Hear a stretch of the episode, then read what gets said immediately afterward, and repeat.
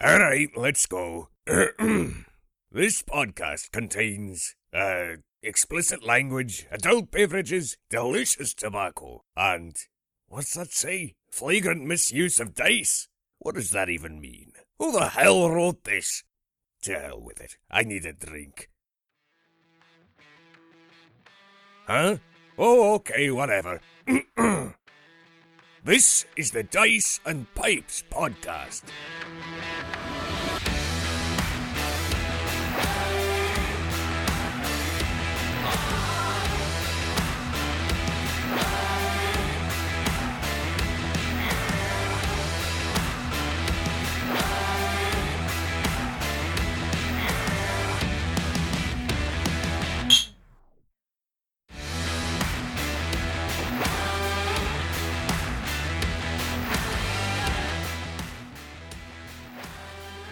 Bursting out through the streets of Luskan and come to you from the West Cabin. Welcome to Dice and Pipes. What's going on, Chris? How are you? What do you think happens on the streets of Luskan? Dude, we don't fucking talk about the streets of Luskan. You know what happens in the streets? It's it's beneath the streets of Luskan. That's the issue. So what happens on the streets of Luskan stays within the streets of Luskan. Underneath, because people walk the streets of Luskan and then they're grabbed by cannibalistic human underground dwellers, also known as Chud. with periods between the letters. It was very important that they pointed that out on the cover, right? It was gigantic letters, but very thick, obvious periods. Uh, yes, yeah. Uh, I I am a fan of movies, and my favorite genre of movie is, is horror movies. So I, I it's I, it's October, it's Halloween season, so I find myself watching copious amounts of scary movies with my daughter. She's gonna end up being like some kind of fucking horror novelist. There you go. She watched Evil Dead with me. She's watched uh, we watched Hellraiser. One of my favorite series ever. Yeah. Hellraiser's good. Uh, I'm a big fan of Pinhead. yeah. Yeah, yeah. Hellraiser 4, I think, is one of my favorites because they go into space. Any time of horror franchise goes into space Yes. is when it's its pinnacle. Uh, Jason X. Exactly. And people would say, like, that's the point when horror movies jump the shark, so to speak, but not fucking Hellraiser. No, not Hellraiser or Event Horizon. Oh my god, dude! Event Horizon was one of the greatest movies I had ever seen. When that movie came out, I was blown away. Everything I was just obsessed to the point where, like, that's when I think I started that fucking stupid movie. I think sparked my interest in astrology. I didn't know what what like an Event Horizon was. And now, how much have you learned about astrology since then?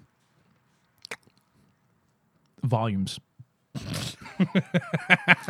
I can write encyclopedias, So we learned what an Event Horizon was, and, and, that's and where it ended. I learned what Event Horizon meant, and then I learned what spaghettification was, and I was like, "This is amazing." Spaghettification. Yeah, yeah. So when Uh, I know what it is, but for the listener out there, right, no, then you know. Explain, please. No, go ahead. Be- You, your words are I- far more eloquent than than mine. I do not want to steal your thunder. oh, I'm sorry. so go ahead. so you have a black hole you have the event horizon which is the point of no return right once you once you pass beyond the event horizon you cannot there is nothing in the world that's fast in, the universe that's fast enough to break free from the gravitational pull of a black hole. So when you go into or beyond the event horizon deeper into the black hole the forces by which the mass the central force of this black hole are pulling on mass that's being drawn into it, it's exponentially greater closer towards the center of the black hole than on the exterior of whatever the mass is that's being pulled. So what ends up happening is the force is so extreme that it's called spaghettification. It literally is tearing you apart and you would look like spaghetti. You'd look like strands of fucking fusilli being pulled into a black abyss. You enter a place of sight and sound. Yes. Uh, you know, speaking of spaghetti, I want to ask your opinion on this. Uh, many years ago, What a great transformation. uh, that's what I do. I mean, you, you I, I feel like I'm sitting across from Neil deGrasse Tyson or whatever the fuck. Right, yeah. yeah. uh, many years ago, I went to a dinner party with an Italian, much like yourself. Uh, loved telling me that he was Sicilian. Loved bringing that up, which I find is a common trend with Sicilian folks. They love letting you They know love bragging about it. they're from Sicily. Yeah.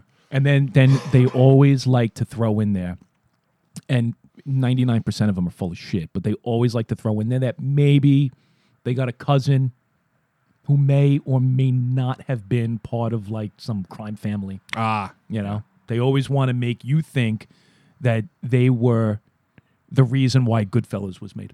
okay. Yeah.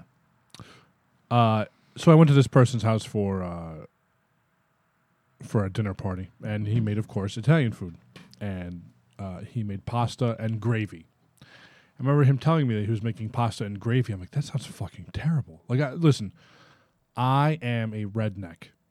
Oh, so you're thinking like turkey gravy. Right. I am not a po. I like brown gravy. I like white gravy. I like country gravy. I like giblet gravy. I like all gravy. If you were to cut me open, gravy would spill from my veins. Would it now? Yes.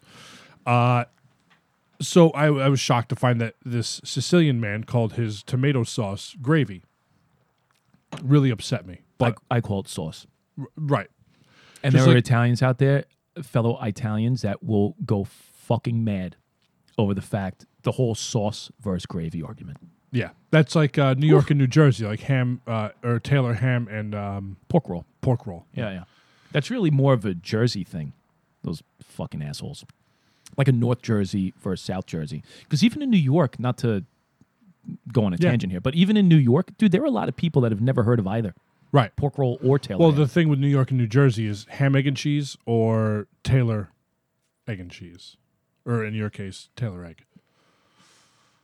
Yeah, no cheese. But no, it's pork roll, egg and cheese, or Taylor ham, egg and cheese. Right. And then there's New York who are like, who the what the fuck are you guys even talking about? Just use Right. ham. Or bacon, Right. you know, Or if you grew up where I grew up, mm-hmm. spam. spam. Spam with some gravy. Do you put the spam on with a butter knife? I've never cracked open a tin of spam. I was never poor. I'm I'm gonna warn you now. Mm-hmm, mm-hmm. If you were to look at my body of work when it comes to podcasting, yes. there are a few things in this world I enjoy more than a good Thanksgiving episode in which we eat weird shit. in which you eat weird shit. I will I will be the judge and the purveyor of truth to see if you can make it through. I could never get a co-host that'll just eat shit. Eat shit? No, no, no, no. I'm good. Thank you. I, I will pass. Well, I think we agreed that we're going to eat something or drink something from every country that listens to us, right? We Oh, uh, 100%. But yeah, like because we can get some tiramisu. We can get some Yeah, uh, spotted delicious. dick. No, you can enjoy yourself some spotted dick Spotted with that dick white gravy that you love No. so much. No, it's a, it's a it's like a pudding, like a like a flan. It's delicious. It's a dessert. W- Why would Extra spots on my dick. Not extra dick in your spotted dick? Like, why would somebody name it that? Is it D I C K? Yeah, Wh- Why? I think I. I you I'd have to fact check that. Where is that from? And why? Why wouldn't that name be changed? That's what I want to know. That's what we all want to know. Yep. And we will find out this Thanksgiving when I prepare a feast This is going to be good. right here in the West cabin. uh, so anyway, so I go to this guy's house. Yes, I'm sorry. Uh, he he puts he, he makes the gravy, which is tomato sauce. If, if everyone's following along, he puts the gravy in a big tremendous bowl on the table, then a big tremendous bowl of pasta. You take the pasta. Hold on, pause. So he has two bowls on the table. Yeah, Okay. Is the pasta dry? I don't remember. In my mind's eye, I remember it being like gently tossed in Okay. gravy, Okay. That, that's fair. like stained. Well, okay, that's fair. I, I'm I'm following. Okay. So you take the bowl of pasta and then you take the bowl of sauce, uh, gravy, and you pour it onto your your your desired requisite amount of sauce. Yes. Onto your onto your onto your pasta. And that's normal. I was kind of surprised by the meatballs that were in the sauce because they were Delicious, I'm sure. smooth, like s- smooth as a baby's ace. Smooth meatballs? That's Yeah. impossible. I, that's what I was thinking. But I was Yeah. thinking maybe they're turkey, or he's got some weird Sicilian trick that makes the meatballs smooth. No, but even if like you form the meatballs, right? You, you got to fry them before you put them in the sauce, or maybe you know some people bake them, Yeah, but it's meat. right. You know, it's like fucking making a hamburger. It's Yeah. not smooth. Now the sauce was very chunky, but still through the chunky Okay. gravy, I could tell that these meatballs were very smooth, and I, I was perplexed by it. But whatever. Uh, so I have my bowl of pasta now, complete, mixed with the gravy and a couple of meatballs, and I love a good meatball. Yes. So I take my fork. I'm I'm bullshitting with the people around me. I, I'm cutting it with the fork, and it's one of those things like I cut it and I start spooling it around the spaghetti. Then I look up and start talking to the person across from me, and I take a bite. And what do I find? Hard boiled egg. I am not Oh, one of wait. those.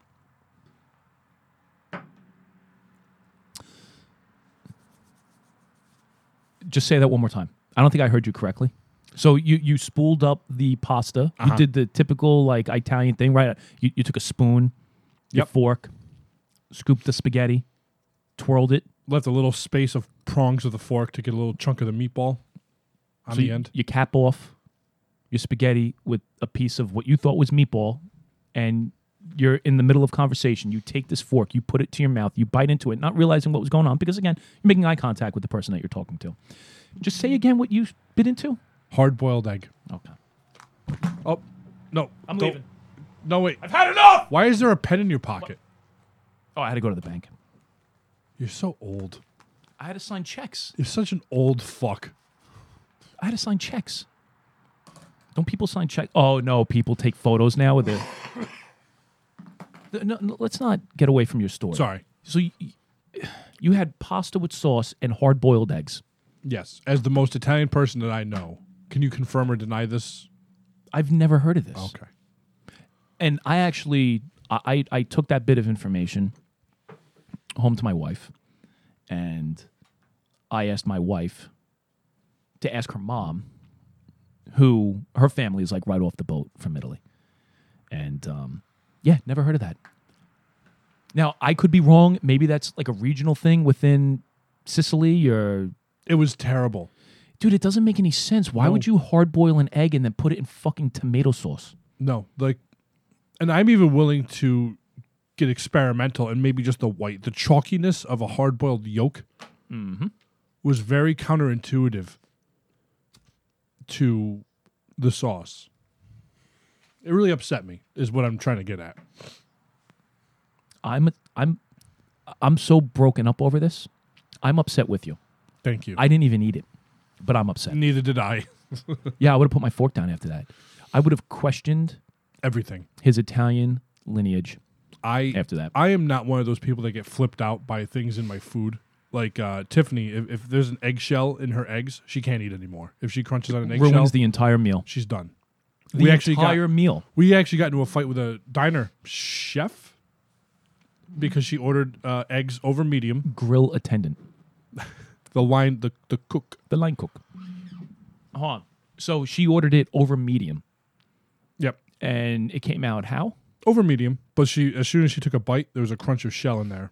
Pushed the whole plate. She's like, "I'm sorry, I can't do this." The cook comes out and starts yelling at us. What, what the fuck is the problem with my eggs? What? Yeah.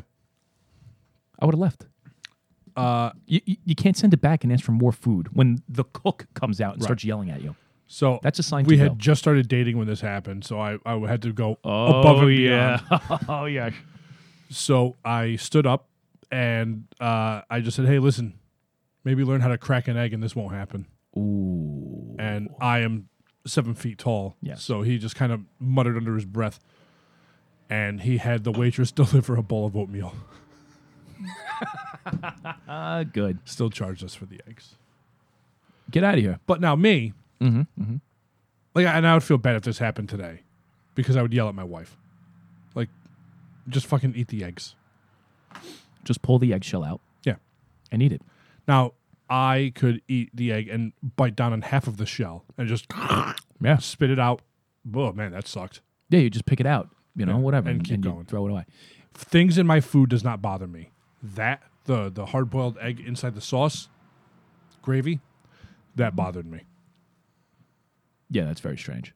You know how awkward it is, by the way. Um, you know, I'm not 100 percent Italian, but I am Italian, so I I enjoy a lot of Italian food.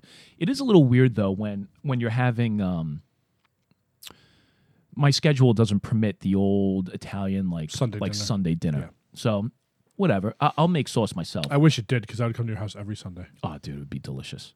Um, you know, I'll make sauce. The wifey makes sauce. Uh, we go to my family; that they're always making sauce or Oh. gravy, whatever the fuck you want to call it. Yes, you, you you did make the. Uh, well, I think your wife made the chicken cacciatore. she did make Delicious. chicken cacciatore, which is amazing. Which is unfortunate because she doesn't eat it. she makes it, but she won't eat it. More it. for me. More for yeah, exactly. More to share. Um, it is a little weird though when you're sitting at the table, and I always make it a point. See, we don't put the sauce in a separate bowl. What we'll do is take like the meatballs and the sausage and all the chicken or whatever that you you've made in the sauce. You would put that in a bowl, but then the leftover sauce that you're going to use to top off the pasta goes in a boat. And what do you call that boat? A gravy boat. I always make it a point because Sauce my boat. family gets ve- no, my family gets very aggravated over it. I always make it a point to call it the gravy boat. Oh, we're having pasta and sauce. Do me a favor, pass the gravy boat, please. Not, oh, not, because they're not they're happy. they're diametrically opposed to gravy. Yes. They are sauce, hundred percent. A hundred percent. It doesn't matter. And from what I understand, there's like two different ways to approach it. If if it's not chunky, like you had said, if it's not chunky, it's sauce. If it's chunky, it's gravy. Oh, That that's what I've heard. okay. I don't give a shit. You know, Yeah. it's like you say tomato, I say tomato. Uh, it's sauce for me. Right. But I like to. My family is so offended by the word gravy that when they put the sauce in a gravy boat, I like to ask for the gravy boat. Yeah. Well, that's what it is. Exactly. There's sauce in the gravy boat. That Yeah. can happen. Always. Two, uh, two things can be true at the same time. I've learned that recently. Yeah. Uh, yeah, your family would hate me because you would smarten me up to that little factoid, and uh, dude, it could be bacon and eggs. Like, you give me the gravy, uh, butter. Everything would be gravy. You would also constantly ask, "Why are there no eggs in my sauce?" Where's the eggs? Where are the fucking eggs? Like the old lady. Where's the beef? Where are the eggs? Welcome to the Dungeons and Dragons podcast. Wow. Find us on Twitter, Instagram, uh, Reddit. And speaking of wet, yes. And it starts. Actually, we made it pretty far. What are we about? Like eight to ten minutes in. You see here on the uh, D and D edition of the Dice and Pipes, 16 famous, minutes. world-renowned podcast. Uh, when you fuck up a word, it puts you in a roll to drink situation. I did not say drink to roll this week. Uh, D and D side, we're doing a D twenty. Has to be greater than ten. Otherwise, Brian is drinking. Let's hope for a one, and we get the. Oh, can't keep it on. Can't keep it on the fucking table. This is becoming a common theme for you. What is going on? Are you? You're like fucking Pele. So Brian is trying to bend down, pick the dice up on the floor that he missed the table twice. He caught it the first time. Second time it went to the floor. He starts kicking it around. There's like a uh, the way the leg is for the table. There's like a, a barrier that I believe he's trying to kick it against. What did you get? Four. Yes. And Brian is drinking. I don't even remember what word I misspoke on. Reddit. You just could not get Reddit out. when you were trying to give credit to a great Yes, thank you. I, I completely forgot what I was even doing. poster. Yes, please. What? What the fuck was that? that, that was the most Like- indirect way of bringing a microphone to your mouth. that was awesome. Wow. Uh, Let so let me get my pen out and take notes here. we are drinking the same thing. So let's start. Put it back in your pocket, you fucking No, nerd. I'm sorry. You would like this pen though. Okay. It's very weighty. It's got a lot of heft to it. I'm sorry. Let's. Uh, we're drinking the same thing. Uh, last week, I made a decree to uh, our sommelier, Michael J. Fish, and he came through in shining colors. Grateful Dog on Reddit recommended a drink to us, and here we are with it. Thank you, Michael, for all you do. He really did nothing. All he did was go to the fucking store. Like really? I mean, let's give credit where credit is due. The real credit goes to Grateful Dog. Unless this tasted like shit, and then I would rip into that dude. But this is actually really good. And what is it that we're drinking? This is Jameson Irish Whiskey Caskmates Stout Edition. Here is my professional whiskey analysis of mm-hmm. this drink. When I take a sip of this, it tastes like JMO, like we just did a shot of Jameson. And then in the background, after it leaves your esophagus, making its journey to the stomach, the taste that's left behind in the mouth parts is that of Guinness. So when I drink this, it reminds me of an entire poorly chosen night. it tastes like we've been drinking Guinness all night and started getting stupid, Yes. and we're ending the night with uh, shots of Jameson. Yeah, a few more of these, it's going to be a little coyote ugly in the morning. You know, Ugh. it's going to get bad. Yeah. I am not. This is very funny because I am not an Irish whiskey fan. There's really only there's one so far. There's only one Irish whiskey that I found to enjoy, and that was Redbreast. I like Redbreast. Uh, but prior to that, I've never been a fan of Jameson. I've never done shots of Jameson at the bar, even in my youth. I, I just I was never into it. I just really did not appreciate the taste of Irish whiskey. And if there's something that I despise more than Irish whiskey, is fucking Guinness. Guinness, I think, is the most gross. I don't know what it is. There is something about like thick, heavy, coffee like beer Yeah. that I just, my palate does not agree with. My stomach definitely doesn't agree with. And it's weird because this doesn't say anything about Guinness. I'm just going to assume that that's what they use. It just says that it's finished in craft beer barrels. Yeah. Well, I think Guinness But it has that taste. stout, right? Yeah, yeah. That's would be a stout. Well, that's the stout edition, right?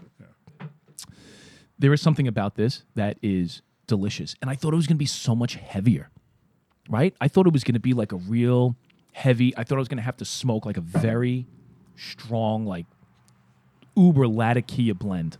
to combat the Yeah. the whiskey. You know, actually, you know, in order to get like flavor out of my tobacco, and this is actually smooth.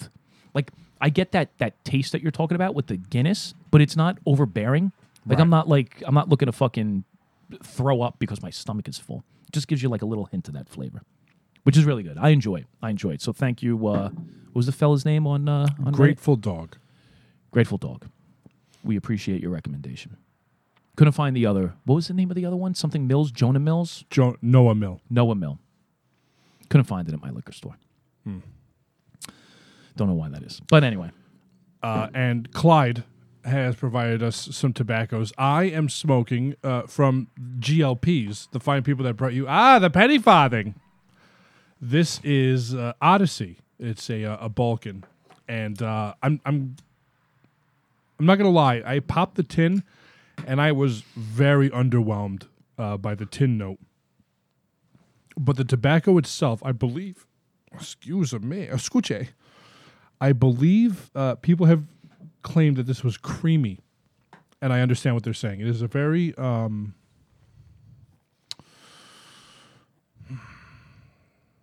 I can't think of another adjective other than creamy, but it's like a very creamy Balkan. Um, this is probably only my third Balkan. I've had the White Knight, the Orango, and now this.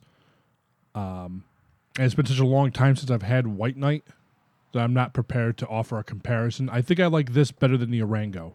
Um, it's softer, uh, and it's the room note is amazing with this. So uh, I am pleased with this tin. I will probably buy another one. This might end up in my rotation of one right now, which is Pirate Cake. So I'll have Pirate Cake and G.L. Pease. Uh, what do you got going on over on your? Oh, this just in. did you ever have the plum pudding? Yes. Balkan. Is it? Yeah, yeah. I'm just looking really quick. I just wanted to see. Oh shit! Plum pudding is amazing. Dude, Balkans in general are just good. And again, I still cannot for the life of me. Why did I think plum pudding was a vapor? No. If anything, I thought it was in English, but and, and that's what I don't understand. Um, and I think that still goes to our uh, our youth in the field of uh, pipe tobacco smoking. The difference between Or that we're half drunk ninety percent of the time. well, that that definitely could be it. Um, Yeah, so I think so far we've had, like you said, the Arango, that Odyssey. Well, I haven't had that yet, but the Odyssey, the White Knight. Um, we have. Oh, did we actually get into the order that we made? No. All right, we could talk about that in a minute. Um, the plum pudding. You know what I'm dying to try? This Penzance. Everybody talks about fucking Penzance, this esoterica blend. Yeah, w- that was something that we said we talked about. Yeah, cannot get your hands on it. I, I guess it's like a really small kind of like boutique tobacco place over overseas. Um, you can't get your hands on it. It's never available. Yet when I watch people do like their cellar tours, th- these guys have fucking bags and bags and bags and bags of fucking Penzance. So they're hoarders. I And if there's like nothing I dislike more is a hoarder, especially a tobacco hoarder. that has fibromyalgia. Sons of bitches. Give him Propecia. No, Lyrica. No, Either one. whatever. Sudden cardiac death. uh, yeah, I, I like to keep pounds and pounds of uh, super value Yeah. Why not? Cavendish for two dollars a pound. What uh what are you working on over there? What has what has Clyde von Helmond provided for you? By the way, the Odyssey smells delicious. It does. It's it, I, I'm a big fan. It is. It's like one of the the few tobaccos that, for some reason, that you've lit up, even with the door open, that just like really hit my my nose, and it, it smells really good. I thought when we were going to start this, I saw Jameson, I saw Stout Edition. I was thinking Guinness. I thought it was going to be very heavy. So originally, I was thinking, look, Clyde, do me a favor, give me an English. And after sipping it and realizing how smooth it was, uh, we went in another direction. And uh, Clyde provided me with a little Sutliff crumble cake, Red Virginia, which is the first time I have a couple of tins of this. This is the first time that I am uh, I'm smoking it, and there is something about sniffing a tin of Virginia that has that like that vinegar smell to it. That when you sniff it, it completely flushes out your nasal Right. passages and you taste it in the Virginia too. There's a couple of reviews that say that you really don't get the the uh, not the Virginia that you don't get the the vinegar. Vin- The what? yeah, The I knew you were gonna fuck it up. Y- y- That was like one of those videos where you watch a guy fall for three minutes straight. or my breakpoint guy when Yeah. I'm just in suspended falling motion. Seventeen. I'm gonna finish this anyway because I like it. That that's not in the spirit of the game. It's in the spirit of drinking. Okay. Um, yeah, a lot of people say that you don't get that like vinegar taste out of it. But maybe it's not so much vinegar as it is tangy. So if you like a tangy Virginia, this is the way to go.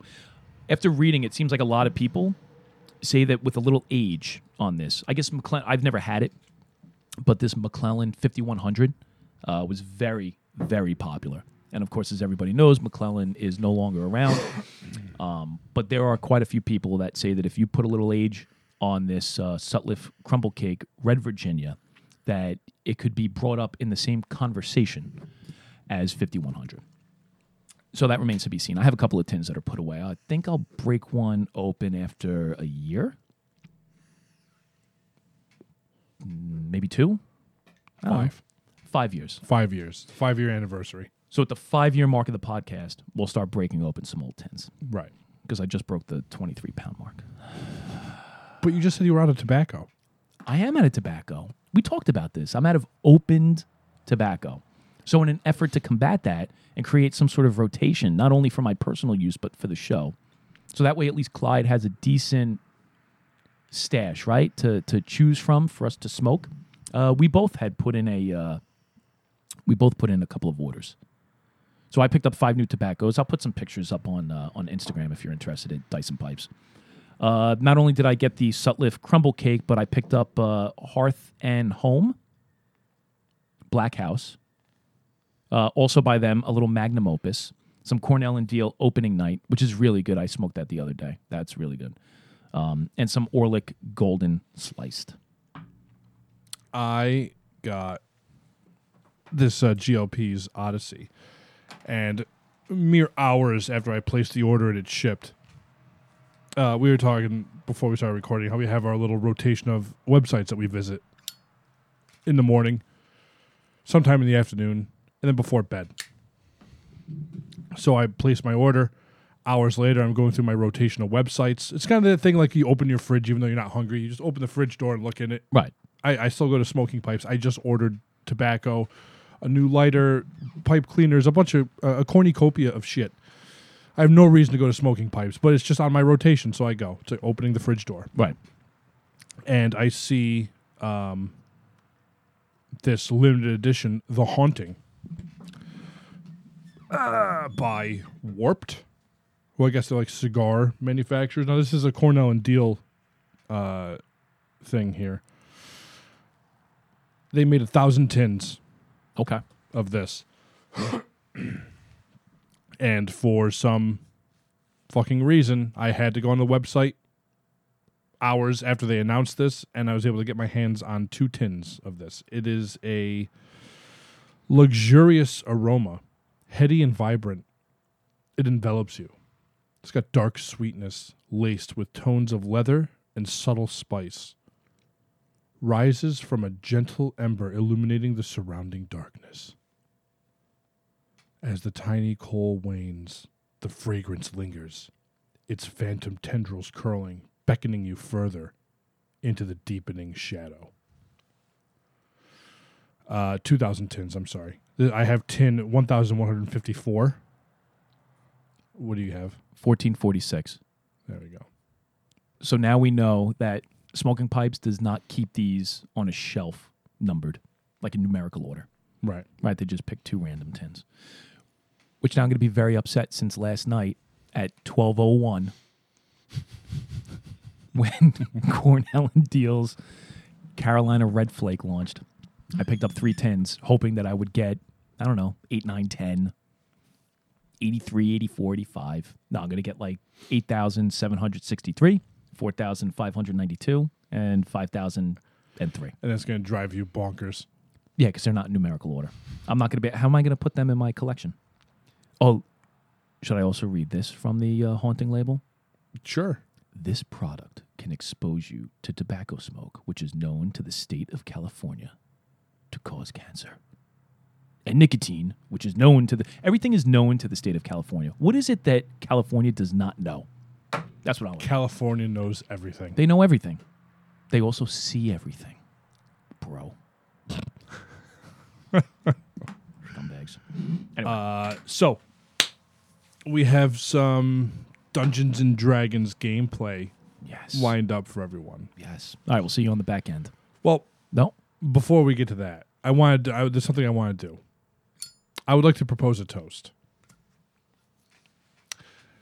This toast kind of uh, is incorporating one of your toasts, which is the English language in general. Mm-hmm, And it's also incorporating a discussion that we had last week about giving away this creme brulee and how to spell creme brulee. Okay. My toast today is to the word flambe. Flambe. Flambe. What's wrong with the word flambe?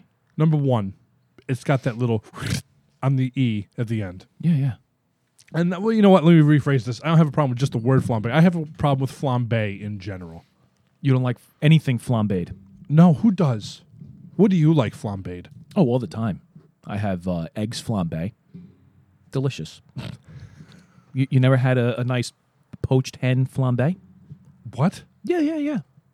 How about roasted duck flambe? Confucius wrote about this. I'll wait a long time with my mouth open for flambe duck to fall in. It is obnoxious. It's normally done table side. Some fucking snooty prick comes out of the kitchen, rolling a little cart, puts a little pan on a hot plate, starts cooking some shit, and then sets everything on fire. And here you go. Yes. I've never gone to a restaurant and ordered anything flambe, and the only memory that that this conversation kind of like sparks in my mind, and I don't even think it's flambe. It's just the the idea of going tableside and lighting shit on fire to complete a meal was a what the fuck is that show with Gordon Ramsay? Is it Kitchen Nightmares? It's the one where he goes to these mm. different restaurants. With the, the the roof tile. Yes. And the steak. There is nothing more infuriating than this old man pushing out this fucking like 1960s cart as it this guy like fumbles his way over to the table. Gordon is completely disgusted. This guy has roofing tiles and then lights some fine like gravy and pours it over a steak. Like guy, what the fuck are you doing? Gordon should have taken that steak and thrown it at his face. Yeah. Uh, I and deserved. Of course. Flaming hot oil and all. Yep. Uh, make him look like Freddy Krueger. Uh, there's a restaurant in Long Island uh, that's all about something similar, uh, which is um, fondue. So now you have a problem with fondue. Flambe and fondue.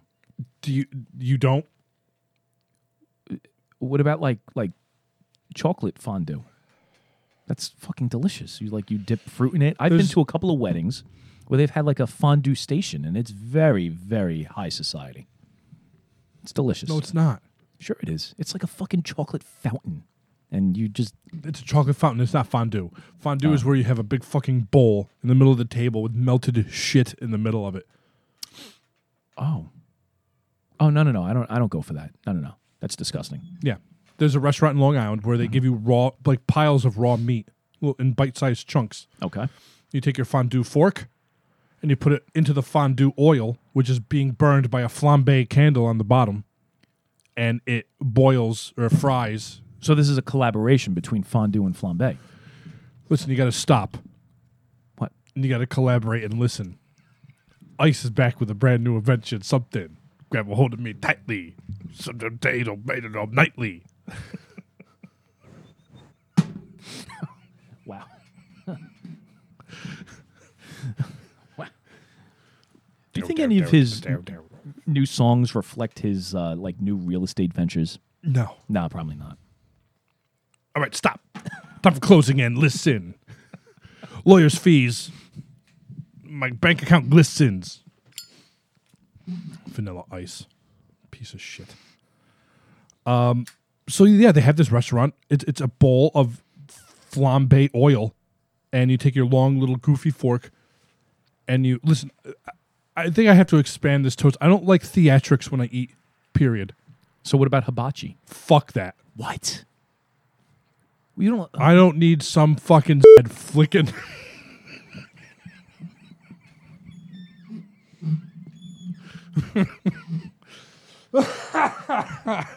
flicking shrimp into my throat trying to kill me.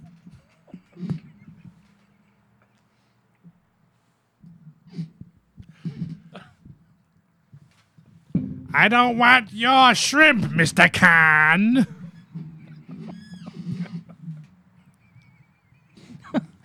I used to stack you people 10 feet tall.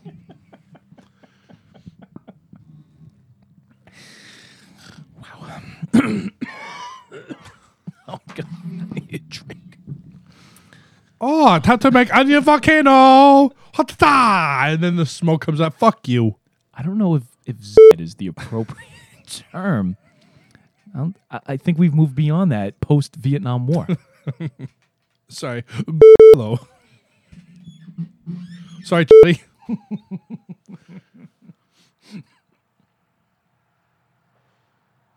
so, so you, you have a problem with hibachi. I have a problem with theatrics. Give me fucking food. That's what I'm here for. I'm here for food. but the food ends up being really good. Okay, how about this? How about how about presentation of food? How about the way the food is presented on the plate? Does that bother you, or you just don't give a shit? It should just be on the plate. No, Doesn't no, matter? presentation is good. So that's that's just visual presentation. Yeah, I don't I don't need David Copperfield fucking flying from the ceiling, fucking making things explode for me to eat. Hold on, isn't this the same? Didn't you go to that ninja restaurant Yes, I in the did. city, and didn't you enjoy it immensely? It was different. It- no, that was all theatrics behind No, that was totally different. preparing your food. that was it's one of those things like uh Mm-hmm. when you keep telling the same joke that's not funny eventually the joke becomes funny that was so over the top and so far out away that was an event that wasn't dinner Uh, that That was, was like eating during like a So- Broadway show. I think it's 25 Hudson Street, if I remember correctly, in beautiful downtown Manhattan, in the heart of the financial district. There's this very nondescript stained glass door, a smoked glass door that just says Ninja on it. Ninja. And you open it and you walk in, and there's a little like 10 by 10, 10, 10, 10 by 10, 10 ton. 17. Wow. There's a 10 by 10 room with a podium and a little uh, Japanese girl standing behind it. Okay. and you, she says, "Oh, reservation," and you give them your name, and she beckons you to the back of the room, and the wall opens, and it's actually an elevator. You step in, and the elevator goes down, and it started the lights start flickering, and you can hear the music rising in a subtle crescendo. The doors open, and you're in a cave. You're in an underground cave in New York City. Yep, a cave, and it's carved rocks. It looks like the Bat Cave, and there's a man in ninja costume standing there. And he says, "Safe path or dangerous path." Oh, And you notice that the cave makes a T-shaped intersection. okay. So we look at each other, and we look back at him, and before we can answer, he goes, "Hey, dangerous path," and off he goes. So we start following him, and we're following through this twisting tunnel, and you emerge into a ninja village with a waterfall.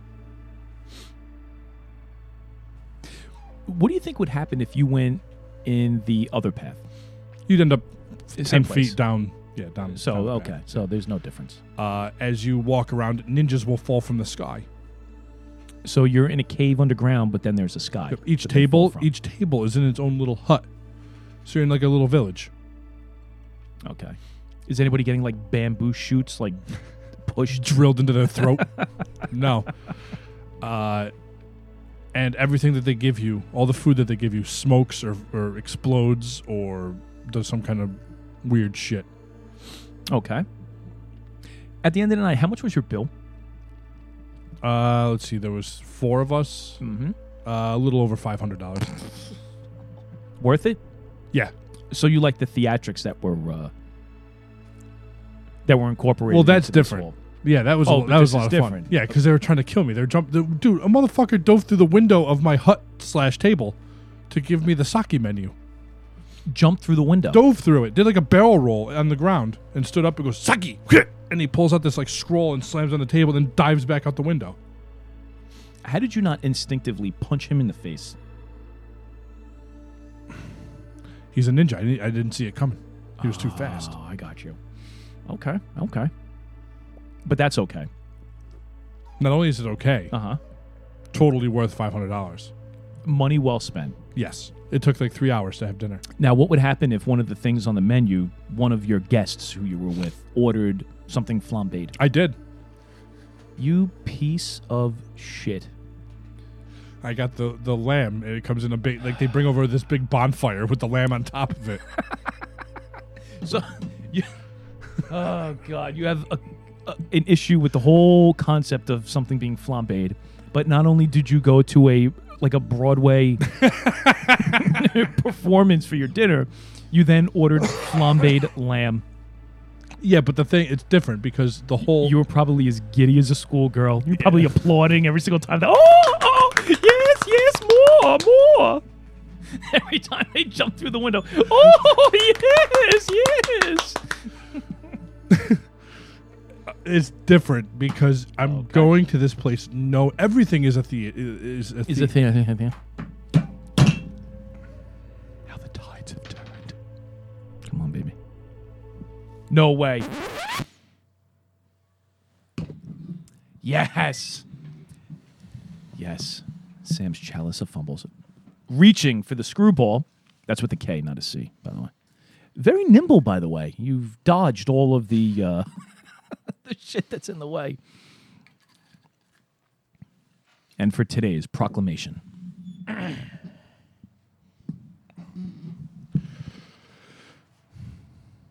to Kinsman and Flaming Lamb. Well done.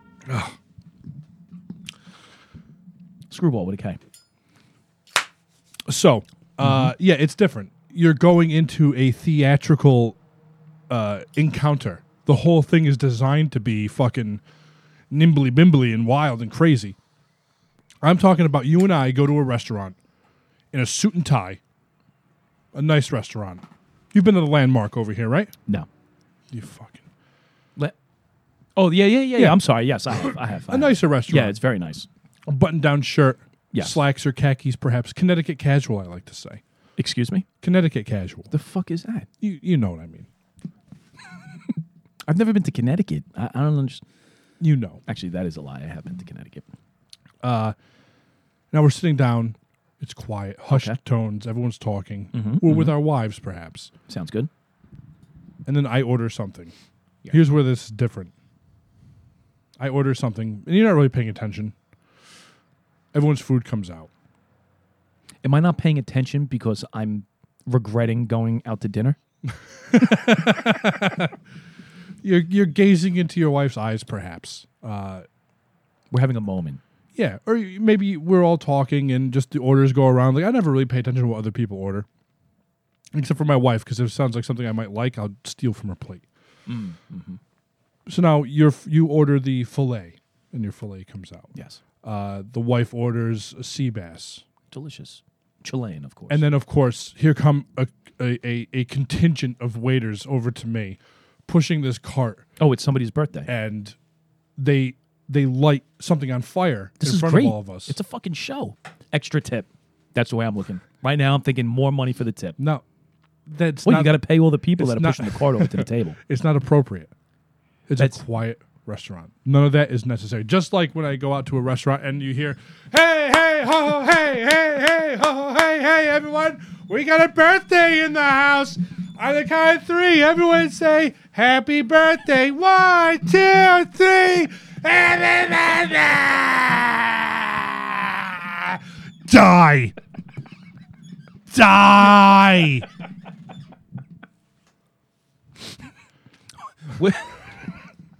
What, if they're doing it for like a fucking 12 year old? Fuck that kid. I hope you get syphilis. Boy. Hey, hey, what you say? Eat a dick. Spotted? No. So, Yes. to unnecessary theatrics. Cheers. Here, here.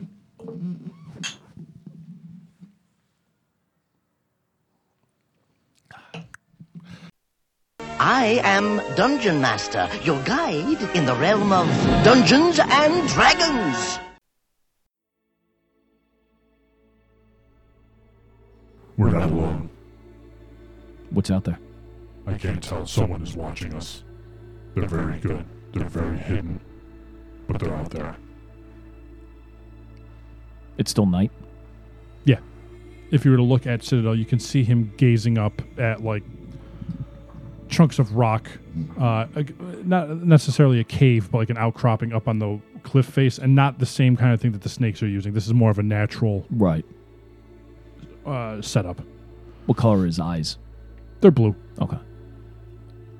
but he is staring intently at this rock face. It's very shadowed, very dark. You think we should leave? I'm not sure how long they've been there. But they haven't moved. They? You think they're This individual, whatever it is? Yeah. Okay. All right, let's get out of here. All right, you're gonna start packing up. Yeah. As soon as you start making moves to start packing things up, Citadel readies his warhammer. He's coming. No, I'm going to try to hide. Give me a stealth check.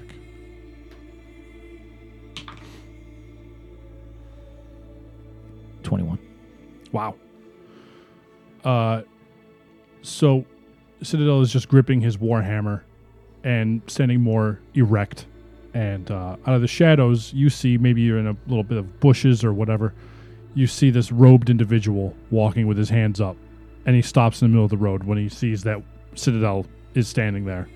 And you can't see his face, but his stop wasn't like a okay, I'm not here to cause trouble. His stop was like a holy shit and now he's just standing there with his hands up.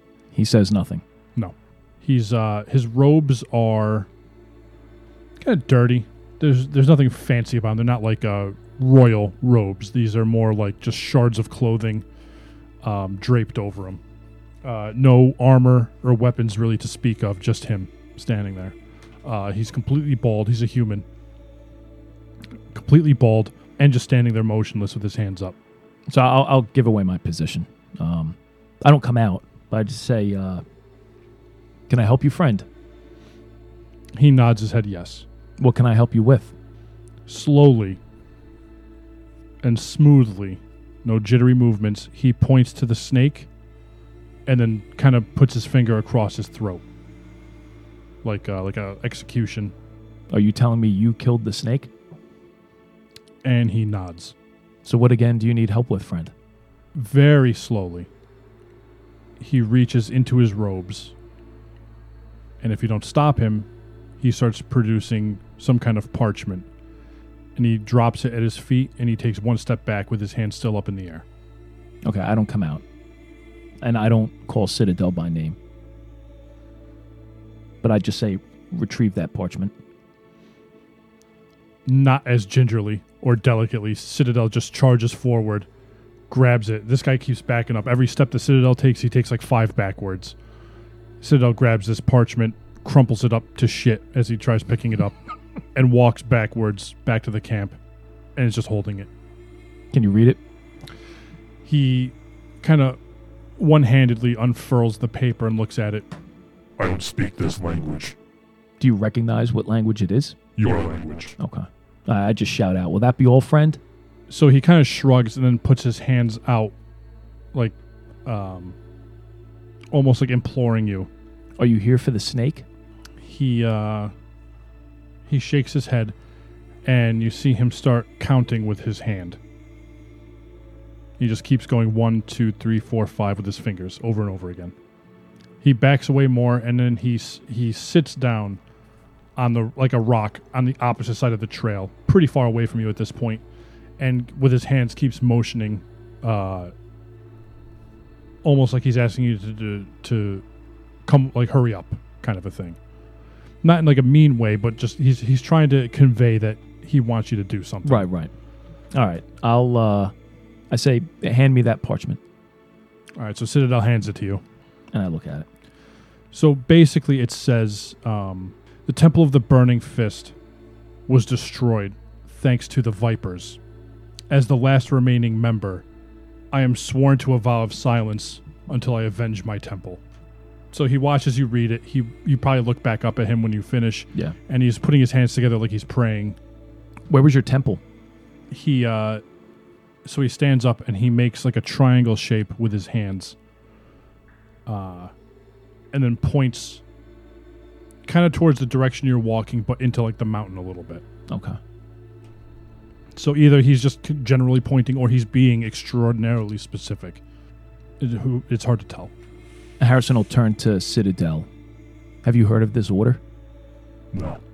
How many more snakes do you think were in there? A few, at least. Um, when I fell in, I could hear more leaving. So I assumed we were by ourselves. But just before you appeared, I could feel more moving beneath my feet. So it's anyone's guess how many are in there. Okay. He'll yell back to this guy. Friend, you killed this snake? He stands up and, not cocky or any way, just nods his head yes. So you should have no problems killing the rest, right? He kind of shrugs and puts his hands back together. You can obviously write. he uh he he nods his head yes and with his right hand he starts uh pretending like he's writing with his left hand he slaps his hand So you have the ability to write, but through your vow of silence, you choose not to. and he nods his head yes Okay. Then who wrote this on the parchment? he points to himself So I assume you wrote this as you were taking your vow of silence. and he nods his head yes And you just carry this message to show travelers who you meet along this path? He nods his head yes and he makes his way slowly with his hands up toward you uh but off to the side let's just say there's like a tree maybe Right. and he walks up to the tree and almost in a blink of an eye and like an inhuman speed he does something with his hands and feet and this tree gets chopped to shit falls into pieces with his bare hands and feet and then he backs away with his hands up.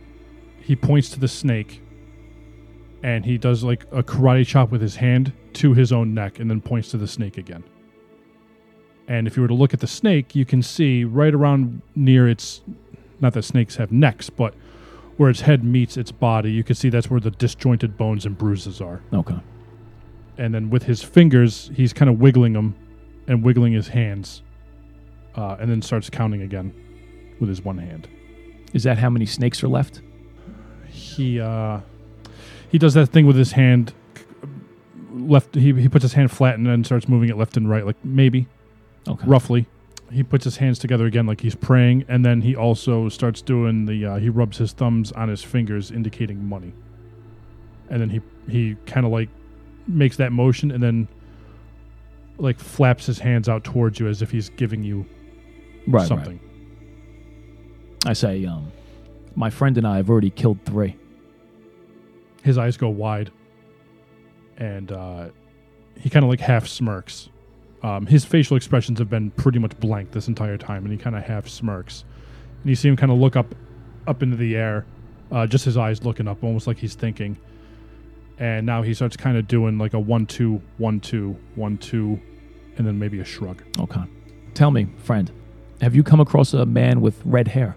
Uh, he thinks for a minute and kind of looks to the ground and slowly nods his head. What happened? Please, in your own words. Um, he. So he walks towards you like his hands now instead of up, they're out, like trying to ask permission to come closer. How far away is he from me? He's on the, the other side of the of the path. Okay, I, I, I wave him closer. So he he starts coming closer and he he How close was he to that tree when he fucking annihilated the tree? like off to the side somewhere. But like on top of the tree, like he was physically striking the tree. Yeah, yeah. Okay. Um, so as he walks closer, he comes towards like a rock, and he starts with his hands simulating like a hammer strike onto the rock, and he starts rubbing his hair, uh, and then starts stroking like an imaginary beard. And while he's striking the rock, he starts making the snake motion with his left hand, still striking the rock with the imaginary hammer in the right, and then he opens his left hand and almost like swallows his imaginary hammer. So the man with red hair was attacked by a snake. He nods his head. Um, What he- about his companions? Uh, so he starts doing with his right hand, like one, two, three, four, one, two, three, four, and then with his left hand making the snake motion, and then swallowing his hand, making the number symbol. Um, he stops doing that, shrugs, and then uses his karate chop, uh, chopping his snake hand, and does like the sign of the cross. So you're looking for our help to clear out the remaining snakes in the nest. And he nods and puts his hands together like praying again. I look at Citadel. Just to kind of gauge his reaction to this. If he shows any sort of, not that he's showing emotion, but like is he just standing there stoically? Like not even moving or? Yes. Yeah, still gripping his warhammer. All right, but me saying that this guy's asking for help. It's not anything that Citadel was like, oh, we should. No. For better and worse, Citadel leaves all decision making to you. Right. No, that's what I figured, but Um I mean, more worse than, than better. you can ask his opinion. uh, I look at Citadel and I say, seeing what our robed friend is capable of doing after witnessing what took place with him in that tree, um, what's the probability of us going, the three of us, into back into the nest and eradicating these snakes? If his count is correct, I don't see any reason why we would have any problems. His count is what concerns me. You think there's more than what he's saying? I don't know. If he's wrong, that could be a problem. Okay. I'm confused why he needs our help. Because at least he's he's taken out at least two of these. Right. If if his pantomiming is correct, he killed one that attacked these these dwarves, and he seemingly killed this one. We've killed three. Well, maybe his fear is encountering numerous snakes all at one time. Maybe. Has he actually gone into the mountain? Into the into the tunnels? That's a good question. Let's ask him. And I, I look over at him again, and I'll wave him closer. Okay. And he never puts his hands to his side. He always keeps them out. More, you get the sense more to keep you at ease. Right. He's trying to, if you were to guess, he's trying to be as open and honest as possible without being able to speak. Right. And I'll I'll motion to him and, and say at the same time, like trying to be respectful, like you, you could put your hands down. Because in Harrison's mind, if this guy tries to do anything, I think Citadel will fucking smash this guy into tomorrow. That's Harrison's take. Like he thinks he'll just fucking Right, warhammer the, yeah. the snot out of this guy. Um, so, and he, he does, and he, he nods um, appreciatively. And I, I look him in the eye and say, Have you tried to go into the caves yourself? Uh, he does this thing again where he puts his hand and moves it side to side, like kind of. Um, he he shows with his hands, uh, trying to climb, and then imitating like he's gonna fall. So why not look for an entrance that's ground level? Why did I make this character? It is tough. Uh, he he squats down, and with his left hand he pretends that he's a snake, and with his right hand he goes to karate chop it, but pretends like he can't. Like you can't reach it. Sure, Okay.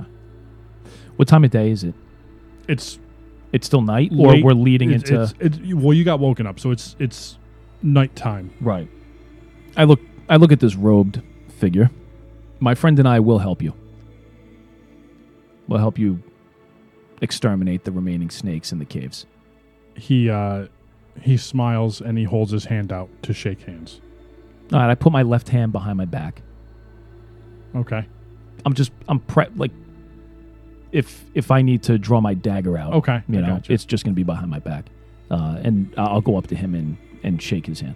this handshake is like shaking a piece of steel. It is the hardest and firmest handshake you might have ever felt in your entire life.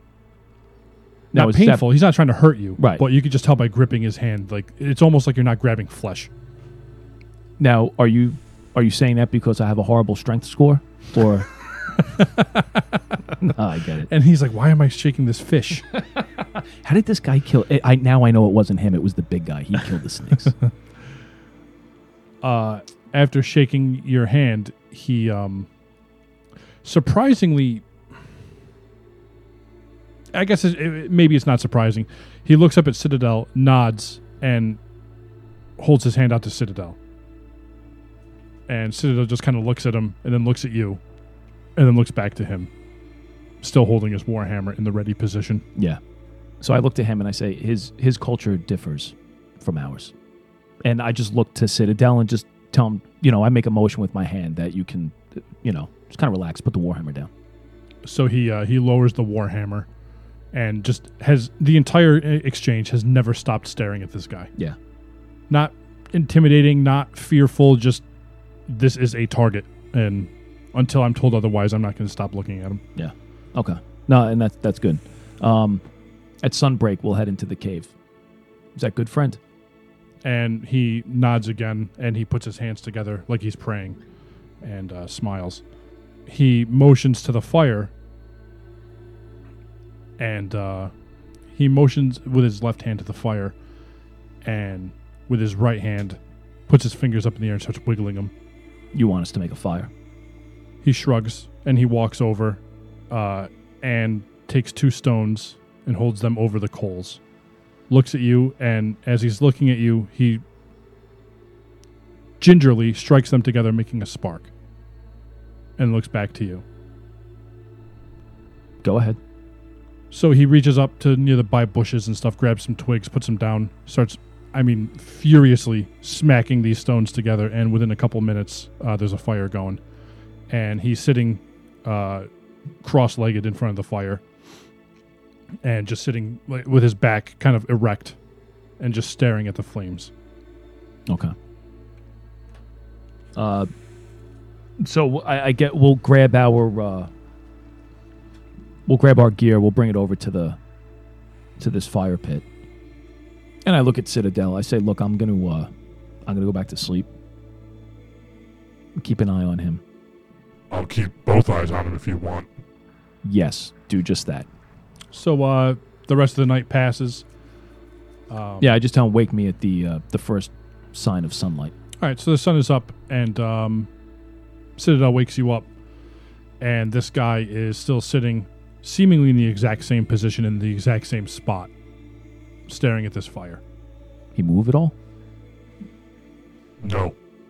I call over to him. Are you hungry? He uh, he nods his head yes, um, and then puts both of his hands out to stop you. You want no food? And, And I'm reaching in my pack. I'm grabbing some of that jerky that I had. Uh, he shakes his head no, okay. and then does the hands together thing. All right. So I eat some jerky. And since we reacclimated ourselves with the uh, with the area, I say we break down camp and we head towards the entrance that I had found, Okay. where at least I know that rope is. All right. Uh, yeah. So you find that uh, you find the rope, and if you want, we're able to go in without much issue. Okay. All right. We're gonna start working our way into these caves. Uh, so would you have this guy go first, or would you put him in the back or in the middle? No, I think once we get down, right? So we go into this area. Uh, we'll take the rope down, and then from there, as we start exploring down below, I'm gonna have Citadel in the front, him in the middle, and, And I'll be in in the back. Okay. All right. So we uh, we start searching, and about an hour of searching, we find our way back to this main chamber with all these corpses. And for the first time since you've met this this person, uh, he looks a little perturbed by all the bodies and the just the general scene of where we are.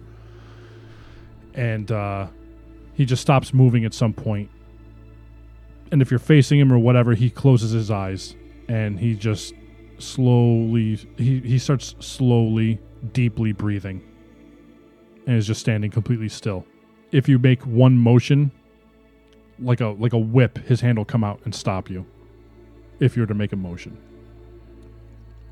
Well, I would think if he just stopped, like I continued, like walking around the, uh, like, uh, uh, uh, let me ex- let me ask you this: the area that we're in, where all these corpses are, it's relatively like a round, Yeah. kind of opening, and then it has all these different tunnels that lead off of it. All up in the ceiling, along the walls, Right. some are near the ground. Yeah, there's holes everywhere. Okay. So, how far in did we get? He observes all these bodies, and then he stops and and starts doing this like meditation thing. Like he's only what five feet in, ten feet A- in. As you were as you were exploring, at some point he just stopped. So maybe a few minutes after walking through, okay. and then he just stopped. And now, as I continued to walk, he, He throws tr- a hands He up. He tries to stop you. Yeah. okay, so I stop. I call out to Citadel. Don't move. And after a moment, give me a perception. Nine. So you can you can hear the sounds of something rustling. Now it could be rats, it could be a number of things. Eventually you see the body of a snake of some kind hovering near like the water line of this muck that you're in, which is probably like almost knee deep. And you see it in the distance just kind of moving. I'm gonna fire at it. Okay. Give me an attack. Nineteen. All right. Roll damage.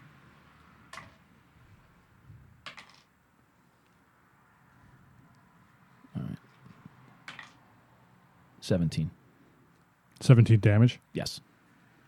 Uh, you know I've been fucking up. It's twenty.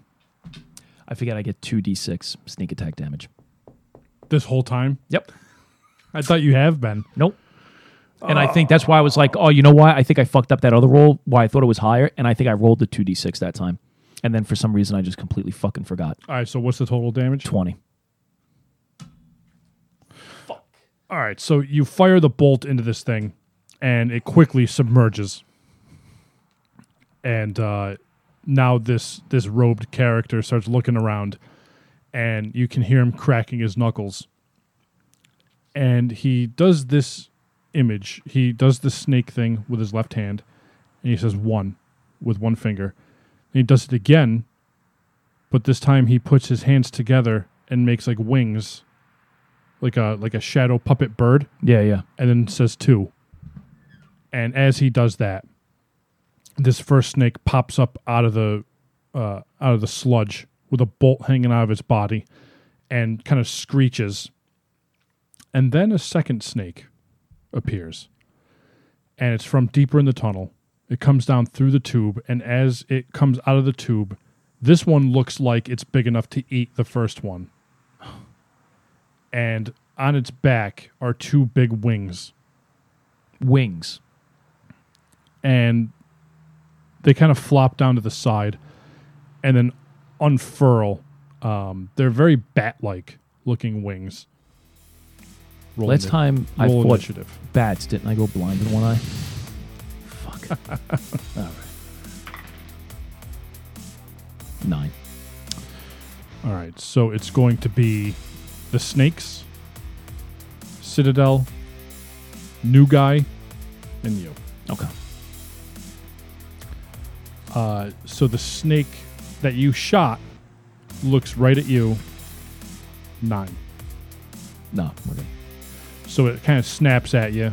Uh, you Right, maybe I'm assuming for this, it's base armor is 10, and then I have plus 2 dexterity bonus. So my AC is going to be a 12. Yeah. So it snaps at you. You dodge out of the way. This big flying snake uh, kind of coils up in the back of the room and just squeals again. Citadel is up. What do you think the chances are of that? Did that even happen? I don't know. Uh, Citadel misses. Now this guy with his cracked knuckles. I point out to him that if he continues to do that, he could end up with arthritis. and he uh, he writes in the muck fake news. uh, so he like springboards up off of a pile of bodies, and like a bolt leaps toward this snake, and with a flurry of blows, punches and kicks and palms, you can hear the sickening cracking of bones and and bursting blood vessels, and the snake starts almost spasming and locks up in a certain position with its head up in the air and its tail up in the air and almost falls to the side and doesn't move. I can't recognize if it's dead or alive. No. Okay. Amazed by his talent, I'm going to assume that that snake is dead. And I'm going to go ahead and fire. I'm going to fire at the, the large snake with the bat wings. Now, nobody's engaged with this, right? No. Crit. Holy shit. No sneak attack damage, though.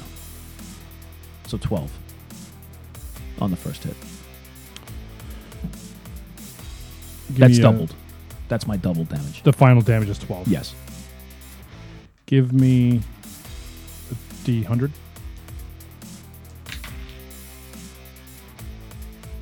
Ninety-nine. Roll your damage again. Roll your crit damage again. Let me rephrase that. So do this and then double it again. Yep. Pretend like you just rolled another crit. Twenty-two. Uh, so, And that's my first attack. oh yeah, go ahead. I'm sorry. Roll your next attack. 22.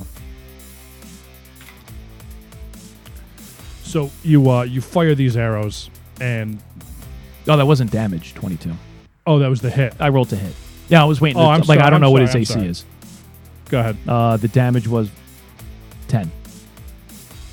All right, so you fire these arrows, and uh, through sheer luck, it would seem, um, the first bolt penetrates some kind of sac or some kind of organ beneath the skin that you can't see, and it just starts gushing this serpentine blood, and it starts writhing in pain, and now it is up. It targets you because Oh. it is not happy All right. with you. Oh, were you gonna? I was going to attempt Okay, go ahead. Sorry, stealth check. 15. Barely makes it. All right, so he does not target you. He targets uh, Citadel, and he hits. Was that like the fourth time? Nah, fifth. Good, good. Uh, he does 16 damage Oh to Citadel, but he he opens his mouth and he sprays out this toxic saliva. Some might call it jowl juice. Jowl juice. Where have I heard that before? and uh, it hits Citadel like a truck. But now he is also restrained by this jowl juice, and he loses a turn. Fuck. Our friend is up, and he rushes in. He uses the first snake, which is still in this state of suspended animation, as like a springboard, and dives up off of this thing and lunges right toward this snake with the wings and just starts punching and beating at it. And ends up gripping onto like one of its wings and is just like launching elbows and knees into like its winged armpit. Mm. And you're up. From behind the muck. This guy's like all about being in your face, and I'm hiding behind dead bodies. from out of the muck come on Crit number two. come on Swear to God. Dude, I rolled a 20 and a 16. roll damage Oh, and I get sneak attack. So that's nine. 16, so 32. okay so from out of the muck we don't have to yeah don't worry about it uh, while this while this guy is launching these knees and elbows into this giant winged monstrosity, you fire a bolt with such precision. At this point now, it's, it's starting to become obvious that you're not lucky. You're just that that good, at least from others watching you. This bolt fires through the air, enters the bridge of this snake's mouth, and penetrates up into its brain. And the snake falls down and this man in robes rides it down as if it was an amusement park and just rides him all the way down to the ground. And for good measure, he just launches one palm into the top of its head and jumps off of him and starts making his way back towards you. I look at him and I say, just so we're clear, I killed that. That's my kill. It only counts as one. so uh, he motions to the tunnels. Uh, like, okay, maybe we can get the fuck out of here now. This is gross. I, I point at the other one. Is is he dead? he uh he looks at it and seemingly um blase walks up to it and spins around with like a roundhouse kick and kicks it over it doesn't actually move it just the entire thing almost like it has rigor mortis just tips over and he shrugs and starts climbing up the rope which i assume now we've marked we know which tunnel it is Yeah. So this guy bails out of this. Uh, yeah he does not like being in here okay. All right. So we head back towards that tunnel and grab onto the rope. all right so you guys climb your way back out Yeah. um, he asks you for his parchment back. So I, I give it to him. He pulls like a branch or something and stabs himself in the hand. He takes the blood that comes out of his hand and puts it on this parchment, folds it back up, and slides it back into his robes and turns around. Thank you. No.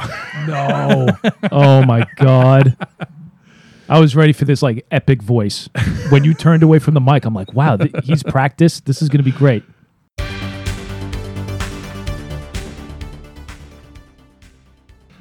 All right. Uh, welcome back. You know, I was thinking uh, of the most embarrassing times people have wished me a happy birthday in a restaurant.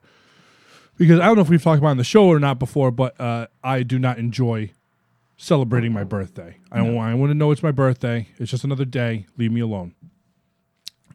My wife loves making me uncomfortable. And one of the few things that makes me uncomfortable is mass public attention, especially that I'm not prepared for. Okay. And there was a place in Albany, uh, Bugaboos Steakhouse, and here they come. Hey, hey, what you say? Hey, hey! And there comes a line of fucking assholes, and they're carrying a gigantic taxidermied What? moose head, What? and they Th- bring. They carry a, a moose head. So they put out a saddle on a sawhorse. you sit on the saddle, and they make you kiss the moose head, and they take a picture of it. W- was it even your birthday? Because the best would be to go and fucking just pick some random person at the table. No, she Good. brought me there. She because she used to live near the area, Okay. so she knew she was hip to what they did for birthdays. So she just decided to be funny to do that to me. Good. Well done. I give her credit for that, though. Yeah, She did it on purpose to fuck yes, with you. yes. Good. Uh, so Halloween, uh, we're still down for What? what we want to do, the special edition podcast. Yeah, yeah, yeah. So we have a cool idea, uh, never been done in the history of radio. No, never. We're blazing the, the trail. Uh, we are going to do a watch along. So what we're going to do is we're going to play a movie in silence, uh, and we're going to give commentary on it. Uh, it's a horror movie to fit with Halloween, and uh, all you have to do is watch the movie with volume, without volume, but then play us in the background and listen to our expert analysis on the movie. And the movie that's been selected, Creepshow 2, a movie that I have seen maybe 30 times. when did this movie come out? 87, Okay. 88 maybe. And a movie that I've seen once, probably in 88. Wow. Yeah. Now, are you going to watch it again? Nope. It- okay, so you're going to be like the annoying girlfriend Yep. whispering in my ear, "Who's that? Yep. Why is that happening?" Exactly. Okay. Um, yeah. So for those who don't know, Creepshow Two uh, is I think three stories. One of them is with the wooden, yeah, indi- Easy. indigenous We just celebrated this day. indigenous person. Uh, I prefer Redskin. Indian red. uh, so one of them is a wooden savage, um, scalping the white man. one of them is this black tar ooze that eats a bunch of kids swimming in a pond, and one of them is a hitchhiker that gets run down by a rich lady. Thanks for the ride, lady. So uh, you can find this movie for free in various places. Uh, it's also on Amazon Prime Video, Yes. uh, where we will be watching it. So look forward to that.